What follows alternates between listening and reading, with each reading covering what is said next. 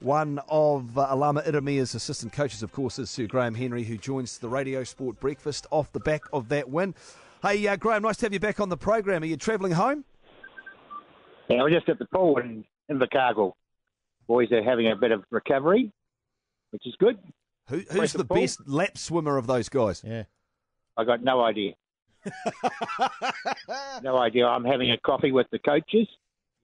So uh, they're recovering well, hopefully. Hey, how does that work the next day? Is there a tick sheet of things that you hope the guys would have got through that you you sort out there in that coffee with the coaches, or is it just mainly just a bit of a chat about the game? Oh, we've got a short turnaround. We play North Harbour on Sunday, obviously, and that's always a big game and an interesting game for everybody. So we're just trying to finalise who's available for selection and, and make that selection and and prepare for that game. And the boys are started recovering straight after the game. I think they've done it pretty good because um, we've got what three games in ten days. I think it was. We've had two of them. We've got one more to go. Yeah, I mean, do you anticipate maybe having to make a number of changes given the turnaround, or given the fact that, of course, you're still playing for a home final? Oh, we uh, made a number of changes for this game, the game against Southland last night. So there were six changes in the pack from the from the game against Wellington uh, last week. So those changes have been made, and, and hopefully everybody's on deck and available for selection. We, we just got a couple of little niggles waiting to see how they come through. Um, obviously, you know the, the blue and white hoops have been a, a part of your blood for a very long time. Um, how how good does it feel to be involved with a campaign that's going so well at the moment? Oh, it's great. You know, the boys are enjoying the environment. Um,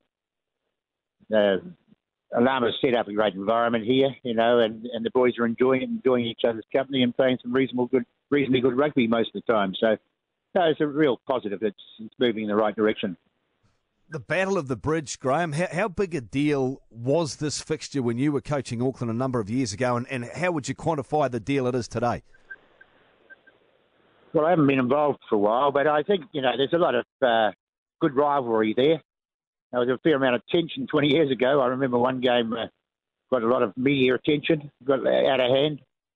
Uh, the Harbour boys lost it, of course. The Auckland boys always had a lot of discipline. Damn it! uh, uh, but no, um, it's, it's, a good, it's a good contest, and you need good contests. And this is going to be a, another a, another top game. You know, Harbour have done well. Uh, they they can qualify uh, depending on Wellington's result. I think they might play is it tonight or tomorrow night. So um, they, they've they've done well. They've done, did well again yes last year. So it's good to have two provinces, and Northland are doing pretty good too. So they're going to be in the championship fi- semi-finals, and it's good that the Blues provincial sides are starting to uh, to, to, improve and, and to play some good footy.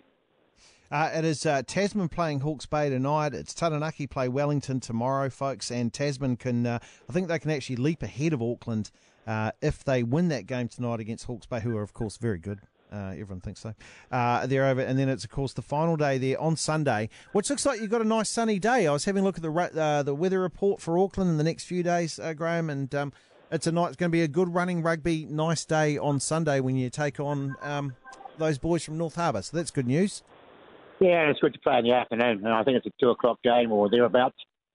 And I think that's good for rugby. You know, the boys enjoy playing in the afternoon and good conditions, and hopefully a lot of people will turn up. All right, Graham. Of course, um, in your role now, you, you, don't have a lot to do with the All Blacks, but you did coach them for a while. Yeah. What, if we can just ask you, your thoughts on World Rugby's League of Nations concept? Would you be a fan of this? Do you know much about it?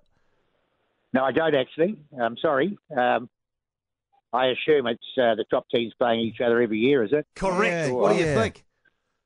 Um, I think anything that they can do, make international rugby more competitive would be good. I don't know the details, I can't comment, but no, international rugby needs competition, and if we can get a number of teams up to a high standard, I think that'd be good for the game. Um, at the moment, you know, it's good to see the Springboks improving, um, and obviously the All Blacks are, are a class above the others, but you know, other teams are catching. I think Ireland are going to be good. England should be good. You know, they've got plenty of players to choose from. Um, so it's, I think it's healthy for, for rugby that we've got increasing competitions, hopefully, at the top level. Uh, I mean, do you think World Rugby can grow revenue and also allow smaller nations to still be part of advancing the game? Yeah, it's too good a question for me. Uh, uh, look, I think you know we we obviously have to try and develop the game right throughout the world. I think Super Rugby's got a job there to do. You know, I think we could have two lots of 12, a top 12 and a second 12, and get America and Canada and another team from Argentina and bring back the team from Perth and those two South African teams that have dropped off the radar. I know they're playing in the Northern Hemisphere now, but I think Super Rugby's got a job there to, to grow the game, but not dissipate the standard. So if you had two 12s, an automatic promotion relegation, that would lift the standard, I think, in the world. Um, and I think that's the level it needs to be done at. And then you'll strengthen uh, minor nations, I think, by having them in competitions. Yeah, look, that would be a great conversation for another day. Hey, thanks, Graham. Appreciate your time. Yeah, we'll let you get back to your coffee. Hey, but all the best. Cheers. Cheers. There we go.